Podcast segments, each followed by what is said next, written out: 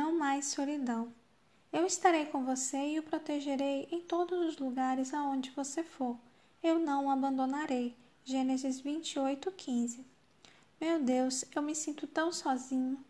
Quão frequentemente esse clamor angustiante extravasa do coração das pessoas.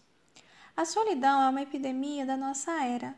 E às vezes, as pessoas mais solitárias são aquelas que se encontram rodeadas de pessoas ocupadas demais para se preocuparem.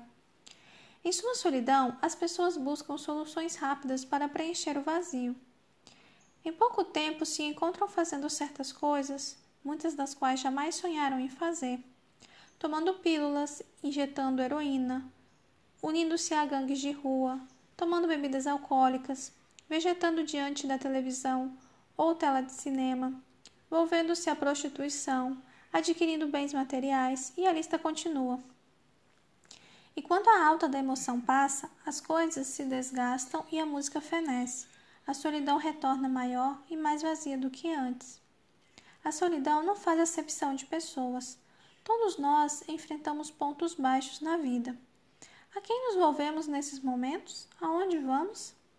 Jacó, no exílio, ameaçado de morte pelo irmão irado e separado de seus familiares pela primeira vez na vida, atingiu um ponto baixo que pareceu cobrir-lhe de trevas a própria alma.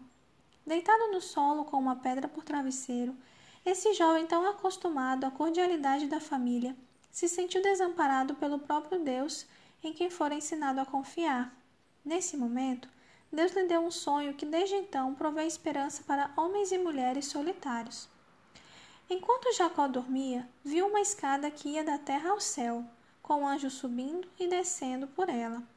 Essa escada representava o amor e cuidado de Deus, sua acessibilidade, sua interminável vigilância e envolvimento com os seres que ele criou. Além desse poderoso símbolo da proximidade de Deus, o Senhor prometeu a Jacó protegê-lo e estar sempre com ele. Gostou das palavras? O que Deus disse a Jacó tanto tempo atrás, ele ainda diz hoje a cada um de nós, inclusive a você.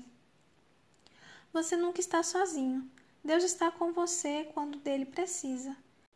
Não é preciso enfrentar fila por ele estar ocupado em algum lugar ao percorrer o universo. Ele já está à sua frente, ouvindo o seu clamor antes mesmo que você clame.